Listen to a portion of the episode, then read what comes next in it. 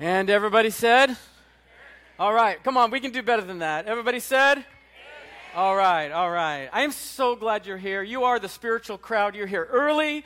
I'm so glad. There is something just in my soul, in my spirit, out of Luke fourteen that I just, you know, we'll be getting into that in just a moment. I want you just to come with me in these few moments that we have together to a dinner feast that Jesus was invited to. And we'll get there in just a moment. But I do want to touch just on a couple of really, really important things. Number one is this. If you're with us for the first time here, we are really, really glad that you're here. Or maybe you haven't been in church for a while and you decided, you know, we need to get back. We need to get back to the things that are foundational. So, so glad you're here. And I just want to say out of the gate that you do not have to have all the answers. If you have a lot of questions, um, just like all of us, I don't have all the answers. I know God does, but we're just sincerely really glad that you're here. And my hope and prayer is that we meet God right where he wants us to be. Amen? So I am so excited about next Sunday. Next Sunday, we've been uh, building up for this for the last six months. Our entire uh, uh, leadership team has been working for Fall Fest. Now, Fall Fest is an annual event that we put on here at Mission Vale Christian. Basically what it is, after nine o'clock service and after eleven o'clock service, out on the grass area, which I'm so grateful that we have a campus here that we can use for God. And so um, all of the kids are invited, families, even if you don't have kids, it's so much fun. Carnivals, prizes, games, all kinds of stuff for the kids. But I'll tell you what I'm real excited about is Texas barbecue, baby.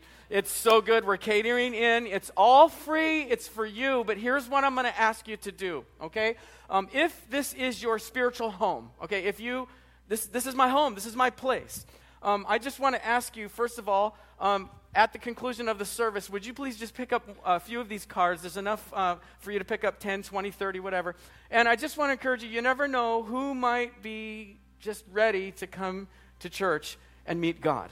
And so these are great invitational pieces. It has all the information, and they look really cool. So that's um, there for you. Also, I'd like you to ask, if you're a member of M V C C right here, I want to ask you to please take out the seat back in front of you. Would you please take the Connect card out right now? Come on. Come on, everybody do it. Come on. All right. I got mine.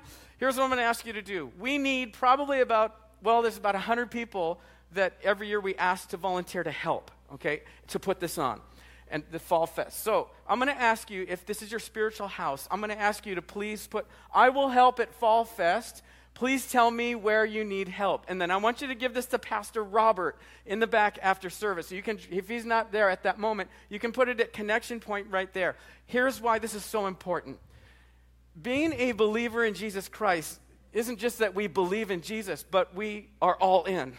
And so we have opportunity now where the community is coming to us. Last year, there were one thousand people that came to Fall Fest, and that was right at the end of the pandemic. I think we can do better, and it's not just about numbers. It's about people who matter to Jesus Christ. Amen?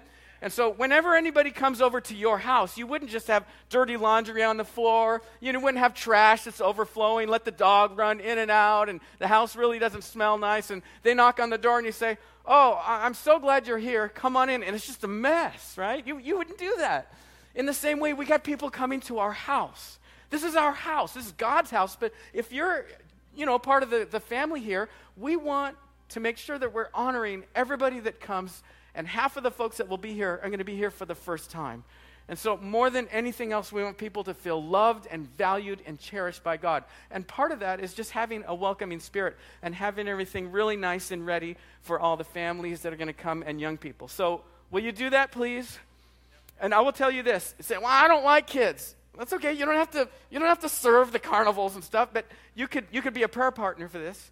You can maybe get here a little early and just help set up some things. There's all kinds of stuff to do. So um, I really want you to do that. Plus, Isn't it just fun when we give back? It's just, it just makes us become more like Jesus. He was always a giver. So I hope that you'll do that. Join in. It's going to be a lot of fun. And if you're joining with us online, so glad you're here at the M V C C family online today also. Um, I just want to take a couple of minutes, every uh, about every quarter, um, we do kind of a State of the Union address, meaning I just want you to know where we are as a church family in regards to our finances and our giving. I promise you, this is not, you know, if you've been here, you know me, that we don't, I don't pressure anybody. This is no guilt or anything. I just want to let you know where we're at with our current financial giving and where we want to be and some of the exciting things that I believe, God, we are on the cusp of good to great. I really believe that. And what I mean by great is that we are bringing more and more and more and more. We together are bringing more people to faith in Jesus Christ, and we're helping people to grow in their relationship with God. It's a team effort. The pastors, you know, we had Honor Our Pastor Sunday last uh, week. All of our pastors on staff, we got a chance to thank them. I'm so grateful for every one of them, but they don't do all the work. Our hope is to help you to discover your gift, to jump in and serve and be a part of what God is doing. Amen? So I just want to let you know, as far as our finances here, last quarter, I'm sorry, last fiscal year in June, uh, months before that, as a leadership team, we pray and we look at the budget and we look at what we can do for the following year, two thousand twenty-one and two thousand twenty-two. We, um, agreed together as a leadership team that twenty-five thousand four hundred dollars weekly giving would, would, would set us um, well to do the ministries that are here to help you grow, but also give a little bit of breathing room for some vision and growth for the following year. Our actual weekly giving right now is twenty-three thousand three hundred dollars. That's where we're at. Um, so I, I say all that to say this. We're wanting to expand our children's ministry department. So God has been so good to us. You know that we've been renovating. I'm so sorry for the bathrooms that are in the parking lot, but um, we'll, get, we'll hopefully, you know, in three weeks it'll all be done. Our children's department is going to be completely revamped. It is going to be so cool. It's going to be first class, and that is all for children. Jesus is the heart of kids, and we want to continue to reach more children. So it's just going to be fantastic for young people. Also for our student ministries, which is another hop, skip, and a jump over behind our children department, we are also renovating our junior high, high school, and young adults ministry department under Pastor Zach's leadership. And so we just, we have a firm conviction. We have got to reach the generation coming up behind us. If we don't do that well, this is going to become someday just a strip mall in Mission Viejo, and we don't want that to happen. We want the church to be even better in the next ten years. Amen? So that means we got to be all in with that. We also are on the cusp, I believe, of just breaking through and a couple more of, of staff members that we need here to continue to make the wheel turn, to function, to equip you to keep following Jesus and reaching more people. So I'm excited about all this. This is not a um, this is not a bad report. I just want to let you know where we are. Now let me just tell you this. Um, I don't set like financial goals and share that with you and say, if, look, if we don't reach our goals of X amount of dollars of giving every week, you know, bad on us. We don't, we don't do that here. But just, I've been praying a lot about this over the years and where we are in South County. Listen, I understand. I live in the same world that you do. It's really hard right now. Going to the grocery store, going to the gas pump, you know, unless you have a Tesla, you don't go get gas. But um, I went out to dinner uh, last week, and there was six of us. I happened to just pick up the tab. It was one hundred sixty-two dollars just to go out to dinner, and it, it was P F Chang's. It was good food, but um, I, I'd say all that to say this. I, I understand that, okay? My wife and I, just personally, I would never ask you to do anything that I and my our staff, our team, does not do. We have always purpose. God, you are first. And we don't give or not give according to what the economy's doing or what the government's doing. We just have a firm conviction to stand on the foundation of Jesus that God wants the very best, the first fruits right off the top of what he's already given to us. Amen? So I'm just going to ask you to do this, please. Number one is pray. Would you please pray? Because I really, and I've been praying about this, we, we live in South County. I've seen some of the cars that drive up and down Marguerite. Some of them are like one hundred fifty thousand dollars cars. So I say this, we can bring we can bring through God's love and through his passion and believing the vision that God gave us. I believe weekly that we can bring in together as a family, and I say that we. This is our church. It's not my church. It's not the staff or the elder team church. This is ours. And I really think we can bring thirty thousand dollars a week giving. thirty thousand dollars will help us every week to just kind of stretch our legs a little bit and just get over the cusp of the hill. I would say we're just on the cusp of the hill, ready to just go down into this growth spurt, which is what we all want, right? We want the church to grow. We want to continue to grow. thirty-two people gave their lives to Jesus Christ in the last six months at Mission Vale Christian Church. Currently, we have twenty life groups, uh, and I'm, I'm excited about that because life groups are our small groups where we really dig in and start to grow. When we started our, our life group ministry, I think there was about eight or nine groups, so it's almost, you know, it's doubled pretty much, and I'm grateful for that.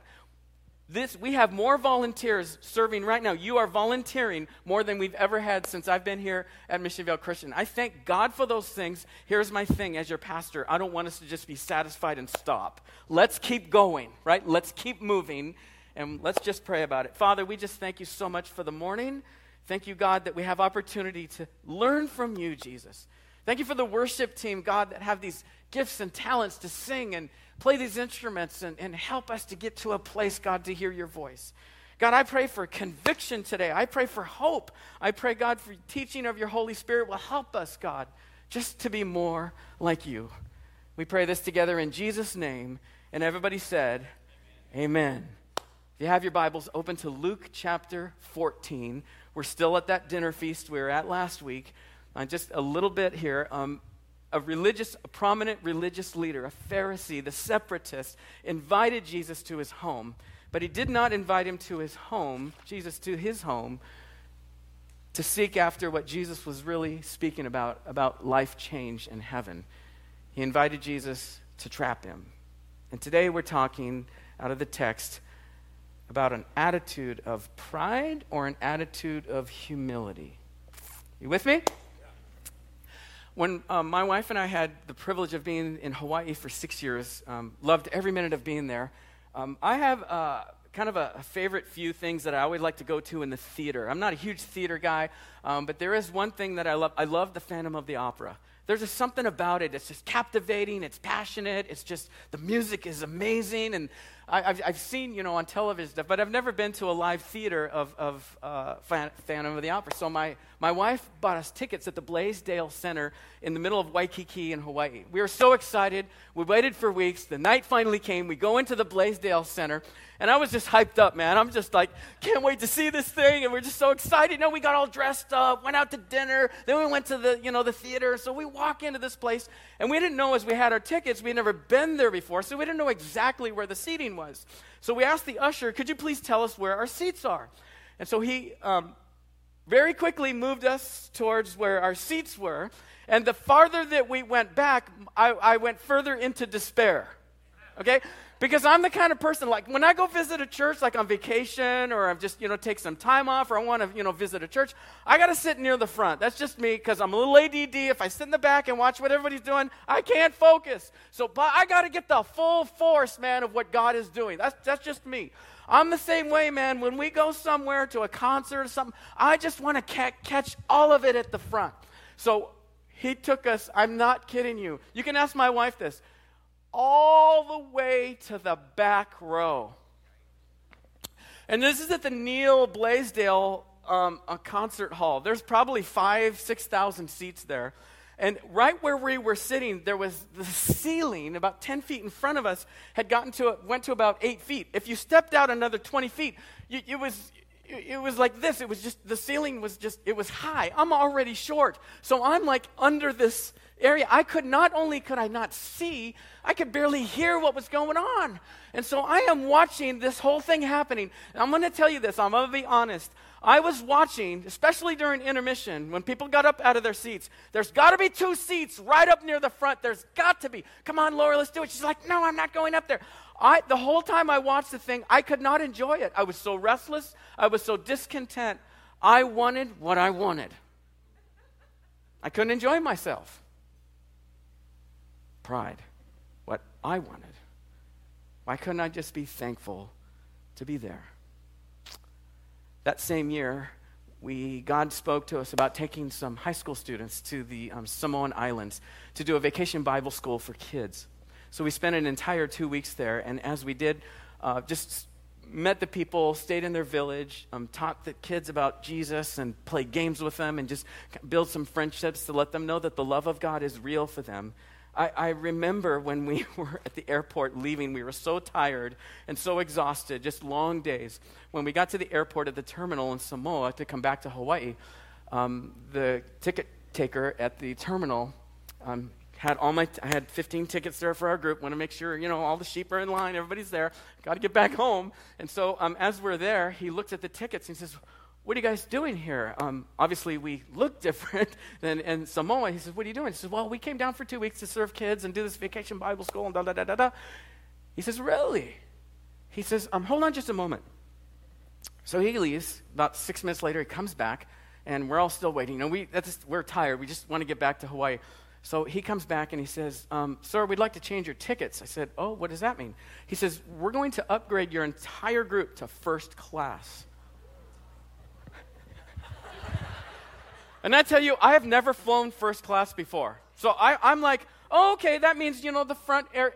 I had no cushioned, double-sized cushioned seats, leather seats, heaters, air conditioning in the chairs. You get your own screen. This is back, you know, in the late nineties. You get your own screen, a choice of twenty-four movies all the way home. They gave you this little gift thing, this gift packet of shaving cream. And sh- I don't know why they give you shaving cream. They gave us all this stuff.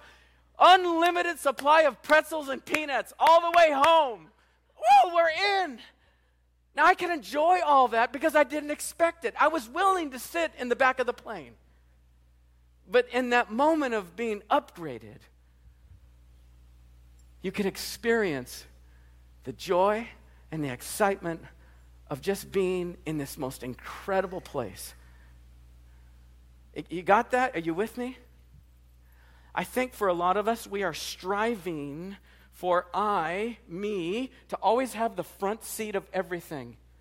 And and I think what happens is we miss the value of Jesus' kingdom when we're not willing to just humble ourselves to be content with what God gave us. Does that make sense? My, my mentor, my pastor, when we were in Hawaii, Um, we were there for two weeks unpacking all of our stuff. So glad to be in Hawaii, so excited. And as I was the youth pastor there working with high school and, and junior high and college age, um, I had in my mind an idea of what I wanted to do there. We had been to school. My wife and I had been to Bible college for four years. We had served, you know, volunteered in youth ministry. So we're going to come to Hawaii and teach these kids about Jesus. We're going to teach them what it means to be a Christian, a true follower of Jesus Christ. And we were going to do it. My pastor brought me into his office, came out from behind his desk, sat down right next to me, knee to knee, eye to eye, toe to toe, and he said this: "You must say, have the same attitude as Christ Jesus. Though he was God, he did not consider equality with God something to be grasped. Instead, he gave up his divine privileges. He took the humble position of a servant and was born as a human being. When he appeared in human form, he humbled himself in obedience to God and died a criminal's death on a cross.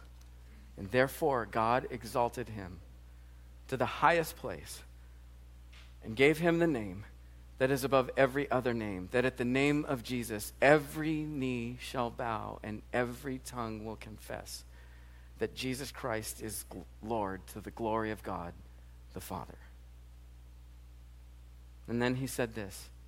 He said, "Mike, if you choose to humble yourself before the Polynesian people, their lifestyle is different. They do things differently. Their culture is different from where we came from in South County. If you choose to humble yourself before them, you will find the secret of true discipleship." I never forgot that. I'm so glad that he took the time to disciple me and give me truth rather than, well, I don't really want to hurt his feelings. I, I really don't want to rattle the boat. Don't want to be a boat rocker. Jesus said in Matthew eleven twenty-nine, "Learn from me. I am gentle and humble of heart." And here's the last thing my pastor told me: "You go first." What do you mean? He says, God went first. when he sent his very best, Jesus.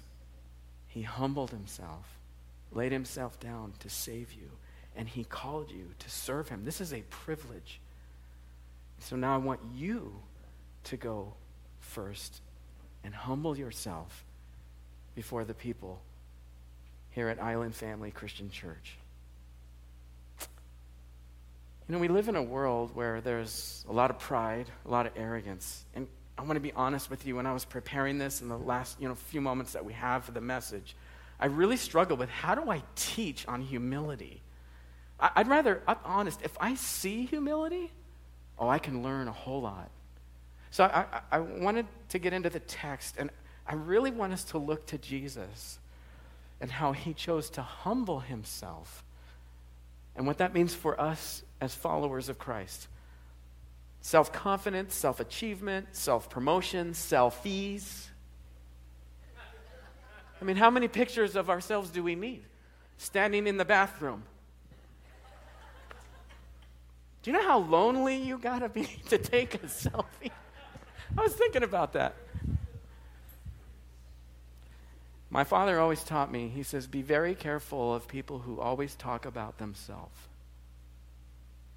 Let's talk about what humility is not. Humility is not putting yourself down. Humility is, humility is not degrading yourself. It's not seeing yourself as a doormat, thinking that you're less than. Humility is not thinking less of yourself. It's thinking of yourself less. Does that make sense? Hence, let's climb into the pages of Luke chapter fourteen, if you have your Bibles, and if not, it's okay. We'll have the scripture right up here in just a moment. But as I mentioned before, Jesus was invited to come to this dinner, but he wasn't invited to have this joyous time and have a lot of questions about God and could you tell us about the kingdom of God? And the series that we're doing this week, these next few weeks is what if? What if we really lived out the kingdom? What if my attitude really was in my marriage more like Jesus? What if my attitude at the workplace? What if my attitude in class at school? What if my friendships were characterized and dominated by an attitude of humility? How would that be different? In Matthew chapter fifteen, verse fourteen, Jesus had some really harsh words for the religious leaders. These are the people that, remember, they had all the flowing robes that they wagged their spiritual finger at everybody else, but Jesus... Jesus talked square to these folks because he wanted so much for them to repent. And so he said these words to them, you are blind guides. And when Jesus called them blind guides, he was saying, you are deceiving the people of God so they can't get to me. They, they don't see me, that I am the Messiah. I am God's son, here to save them, not from the Roman government. I'm here to save their soul. I'm here to transform their life. And because of you and your extra rules and your religiosity, you are keeping people from me. Shame on you. He's saying you are blind guides. He also called them hypocrites. A hypocrite is somebody who intentionally lives one way and says another. A hypocrite is not someone who makes mistakes and falls back. We all make mistakes. We all fall backwards in our walk with Jesus. But a hypocrite is somebody that's intentionally doing that. And these folks were intentionally deceiving other people. It got so bad that they would take a little lamb from a family that came once a year to Passover to offer as a sacrifice. They would routinely take that little lamb back and say that they sacrificed it, but they wouldn't. And hours later, they would bring that lamb back out for another family and resell it and make more money. They were making money off the people of God. It's horrible. He also called them in Matthew twenty-three, you whitewashed tombs. You clean the outside of the cup, but the inside is so dirty. Don't, don't show me how outside. Don't give me praise the Lord. Love you, God. Give my money to God. I, I'm in church every Sunday. I've been baptized fifty-two times. Got my baptism certificate. Don't give me all that. Give me your heart. I'm concerned more about the inside of what's going on inside of you than the plastic, phony, fake faith that you are living. I know those are harsh words, but I got to tell you, I'd rather hear truth from Jesus. I don't need candy-coated Christianity. I don't need a soft-serve Christianity. I want truth. Give me truth in love. Give me truth in compassion so that I can follow Jesus. Proverbs eight thirteen says, I hate, God said this, I hate pride and arrogance. I hate it. I don't hate people who are prideful. I hate the attitude of someone when they are all about them and they make everything about them and they are arrogant and they put themselves up in the prominent place. Proverbs twenty-nine twenty-three says, pride ends in humiliation, but humility brings honor. James four six, God opposes the proud, but gives grace to the humble. When Jesus walked in to the dinner, we're getting ready to go into the dinner now, right? Jesus walks into this home, and the tables were kind of a U-shaped, and they were low to the ground. The person of prominence would sit at the head of the table, and then those people that came in first would get to sit close to the person that was at the head of the table. Does that make sense? So Jesus sits at the head, and everybody, of course, wants to sit next to him. I want you to see people running into the house and trying to find the best seat. Now let's read the text together here, starting in verse seven. When he noticed how the guests, the guests were Jewish. They were supposed to be following God and honoring humility. But when he noticed how the guests picked the places of honor at the table, he told them this parable. When someone invites you to a wedding feast, do not take the place of honor, for a person more distinguished than you may have been invited. If so, the host who invited both of you will come and say to you, give this person your seat. Then, humiliated, you will have to take the least important place.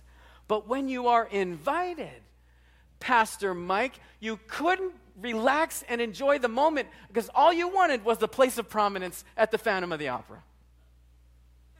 But because you were humble and you were acting with your team of unassuming, I moved you up to first class. Do we get that? Are, are you with me still this morning? Okay, all right. But when you are invited, take the lowest place, so that when your host comes, he will say to you, friend, move up to first class, to a better place. Then you will be honored in the presence of all the other guests. For all those who exalted themselves will be humbled, and those who humble themselves will be exalted. Then Jesus said this to the host. When you give a luncheon or a dinner, do not just invite your friends, your brothers, your sisters, your relatives, your rich neighbors. If you do, they may invite you back, and so you will be repaid. But when you give a banquet, invite the poor, the crippled, the lame, the blind, and you will be blessed. Although they cannot repay you, you will be repaid at the resurrection of the righteous. This is such good teaching. Isn't Jesus give us, he gives us good teaching this morning. The parables, by the way, these parables, earthly story with a heavenly meaning, these are not meant to like dig down into the Greek. We got to get into the Hebrew. We really got to study, study, study. They're meant to be very light stories with a deep truth and practical, very, very practical. So it's very simple. We could read this once and figure this out. Oh, this makes sense to me. When I go in someplace, that means I'm not going to be make it all about me. I'm going to be humble. I'm going to be the person that's willing to take the back seat. And if they move me up to the front seat, this is just an analogy of anything in life, I'm so grateful. And when they move me up to the front seat, people will not be, hey, how come he gets the front seat? Because I didn't push my way in. I wasn't prideful about where I wanted to be. Does that make sense? It's so simple. What about pride? What does it really mean? Pride looks down on a lower class person. Pride boasts of their own desires. And pride keeps us from seeking God. And I think the most difficult thing about this is choosing to humble oneself brings God's favor. How many here want God's favor on your life? I said, I want that more than anything else. I'll tell you, everything we do here at Mission Vale Christian, I did the one thing we want. I'm grateful for what we have, but we've got to have the presence of God. We have to have his presence in everything that we do. That is the most important thing. And I, after just, you know, walking with Jesus for just over thirty years now, I am more convinced than ever before. God is attracted to humility. He is looking for a husband. He's looking for a wife. He's looking for a young person. He's looking for someone. He's looking for a small group, a life group. He's looking for a church, a group of people that were willing to humble themselves before God. And there God lands on us with his presence, and that becomes so attractive, God ex- actually explodes with his presence in a community, and we see a great revival come. Does that make sense? That's what I want more than anything else, man. More than anything else, I just want more of Jesus. Now, I opened up by saying, I really don't know how to teach this. I, I, I can see it in my senior pastor. I saw it. I saw him humble himself, and therefore I could emulate him. The Apostle Paul said, "Follow me as I follow Christ." So we are, we are, we are those that are encouragers for one another when we live a humble life, when we choose humility when we really don't want to. Can we just be brass tacks about it? Can we just be honest and real and authentic? There are some moments I don't want to humble myself. You got me, I'm going to get you. I saw what you did, and you don't know what I saw what you did. And therefore, I am going to get you. I saw that you tried to trap me. I saw that you tried to make me look bad. I saw the scheming, and I'm, I'm going to get you. Are anybody with me? That's when we have to dig in through the power of the Holy Spirit and say, no, I'm not going down that road. I'm going to choose humility. What does it look like? John the Baptist was a guy. He was a fiery-eyed guy who went out to the wilderness and started preaching the good news of the gospel. He started talking about the kingdom of God. He grew up in the Palestinian area for one purpose. He's the only one in the scripture that I know of that it says in the Bible, from birth, he was filled with the Holy Spirit. He was already called by God from the moment of conception to do something great for God. In fact, Jesus called him the greatest of all the prophets. From Genesis all the way to Malachi, he was the greatest of all the prophets. I often ask myself, why? Did he speak with great oratory, you know, abilities? Did, did, did he have lots of money? Did he have the nice clothes? I believe for two reasons. John the Baptist lived out the message. He lived his message. And I think the second reason that John the Baptist was called the greatest, the greatest of all the prophets, he had the privilege of announcing the King of Kings and Lord of Lords was now born into the world to save all of humanity. I want you to think about this for a second. Your act of humility is not just for this moment. It is to the generations ahead of you. Our kids are watching us. If you're a grandparent, our grand- grandchildren are watching us. Our husband, our wife, our friends, they're watching us. It's not just about us. A small act of humility before your wife, before your family members can do mounds of great for the kingdom of God. People aren't looking for another sermon. Otherwise, this place would be packed with people. People are actually discouraged over the last decade of coming to a place like this.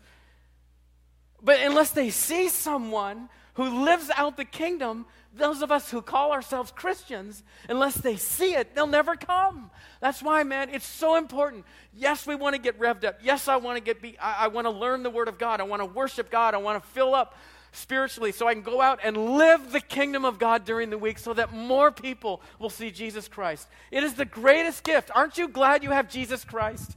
Somebody shared with you. Someone was willing to get out of their comfort zone and share the good news of Jesus Christ with you. And God did not want us to just shut it down and say, well, I'm so glad I'm saved. He wants our hearts to break for people. Every single person in that dinner banquet, every single person, even though they were highly religious and they were all about them, and God knew that their destiny was not good unless they repented, he still loved every single one of them. That's why he was there. I got to be honest with you, I wouldn't have been there. If I knew there was someone that was going to trap me or a group of people, I'm not going. Why would I want to go into the lion's den? I'm not going in there. I'll go somewhere else where there's fruit. Jesus goes right into the lion's den. Why? Because he loved every single person. Every single one.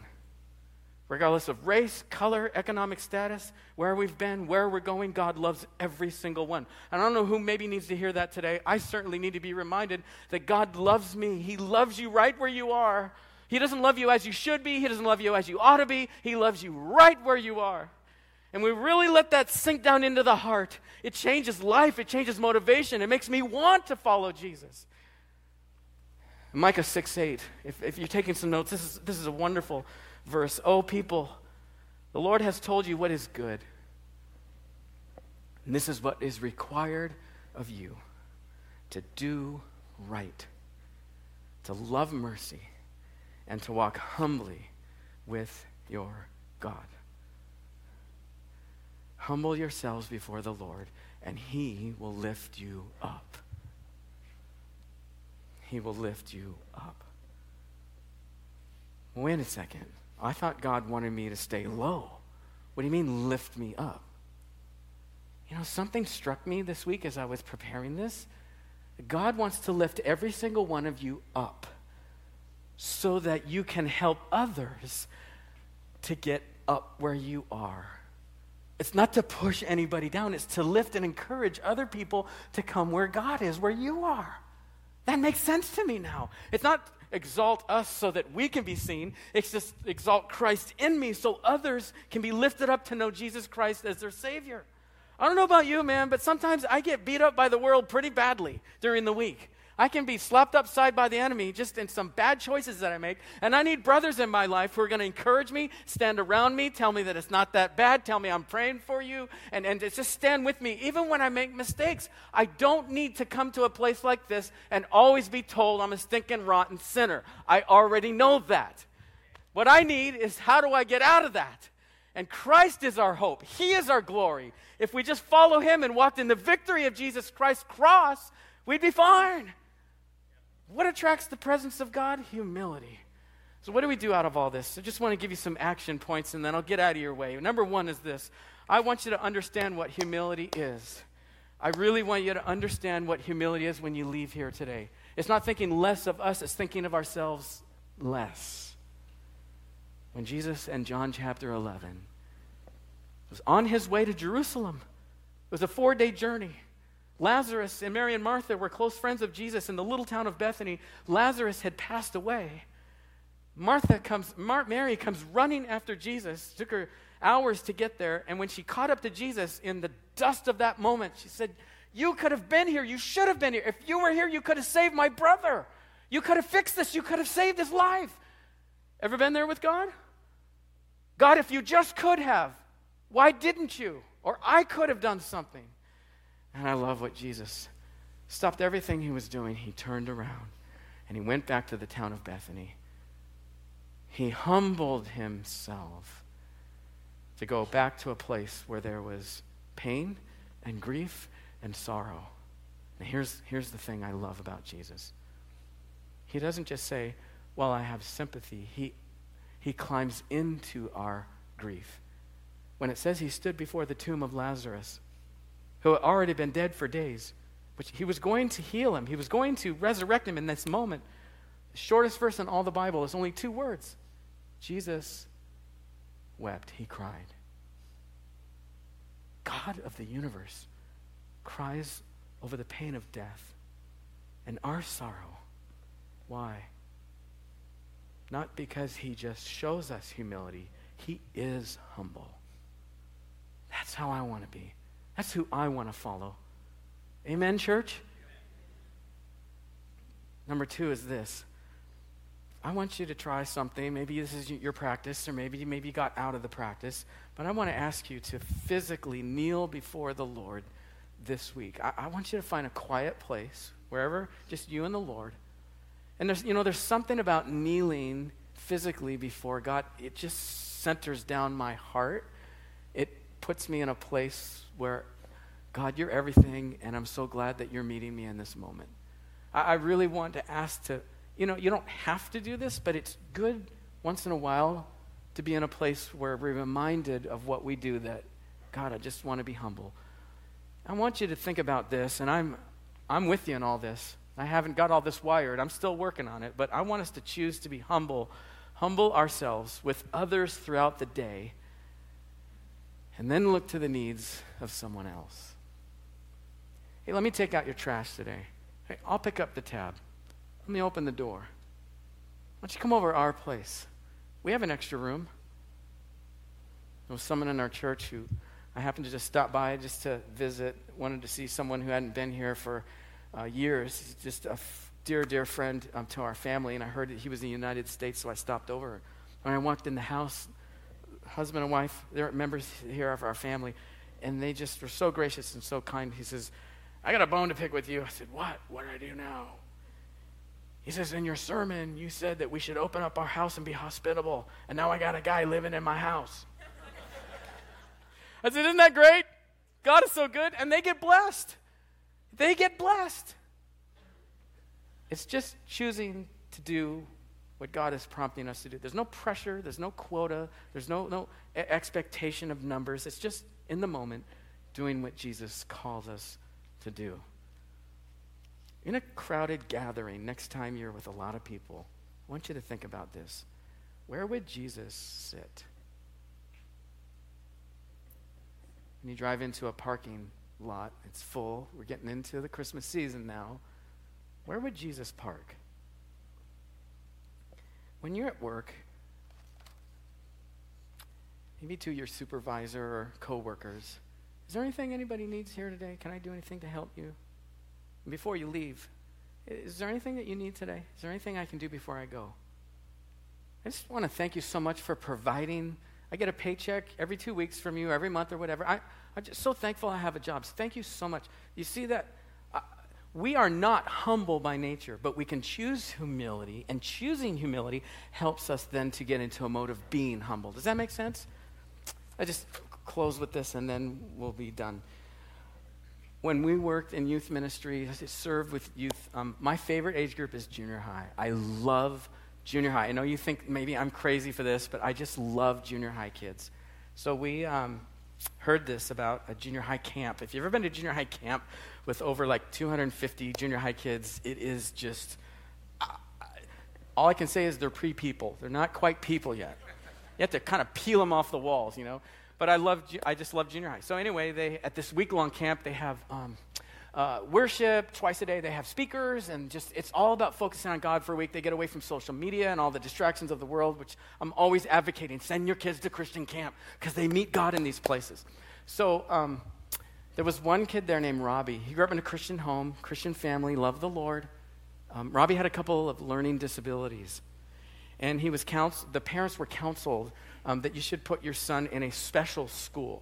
And that's good for some students, but there was a conviction in the parents' heart that Robbie needed to be in a, just a, a public school system for the reasons that they had convictions from God. And they said, we appreciate that, but we want Robbie to be in a, in a public school. So he did that, and he was always being teased and always um, being bullied and just really, really sad. You know, as much as I love junior high kids, they can also be really, really cruel because they just haven't figured things out yet. So it was a week of camp. Robbie was up there, and um, there were three other boys that bullied him the entire week.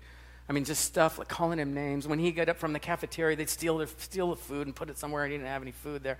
Um, put shaving cream and, and stuff in his shoes at night, and just always calling him names. And I'll tell you the worst thing is Robbie had um, kind of a, a deformed, I'm not quite sure exactly what the disease was, but his arm was kind of curled in and deformed, and he talked sometimes with a stutter. And so... Um, The three kids would come up behind him when he was, Robbie was going to the craft area to do a craft that day, and they would say things like, w- w- w- which way is the c- c- craft store, r- r- r- Robbie?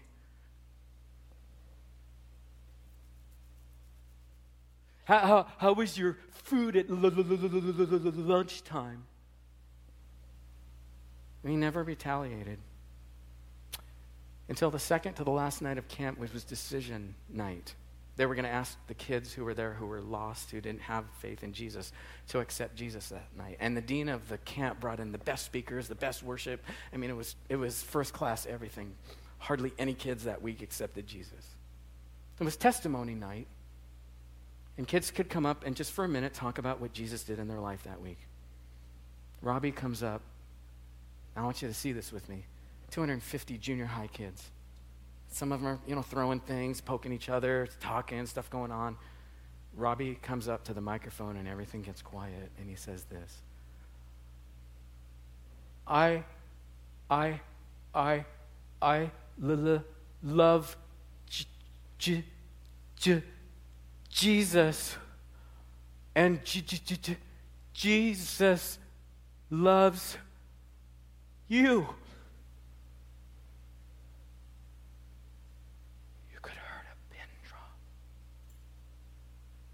All of a sudden, three kids in the back, the three boys, stood up, tears streaming down their cheeks, walked to the front, and gave their lives to Jesus that night.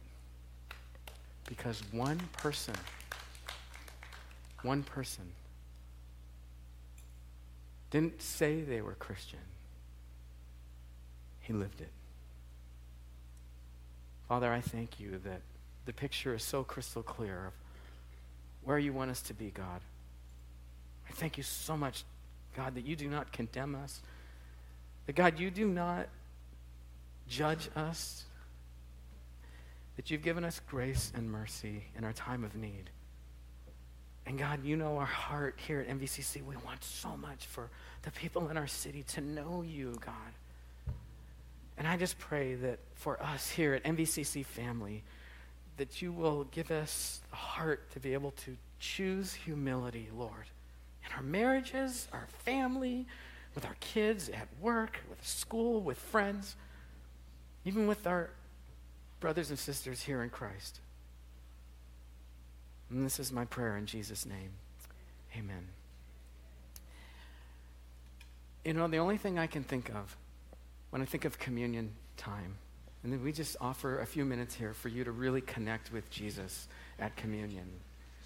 And so in the seat back in front of you, you'll see a small um, container with juice, and there's some bread. And I just want to ask you to just quietly, if you wish, you don't have to do this. We just invite you to do this. And Jesus said, I want you to remember me. Do you remember that in the upper room, in the Gospel of John? I want you guys to remember me because I'm I'm leaving. And so I'm I'm giving you something physical so that you'll remember me. But he didn't just do that. Jesus got down on his hands and knees and he washed their feet. That's the one that I want to follow. Thank you so much for joining us at Mission Vale Christian Church. Just know that we always have live services here every Sunday at nine and eleven a.m. We'd love to have you here, and we'll see you next time.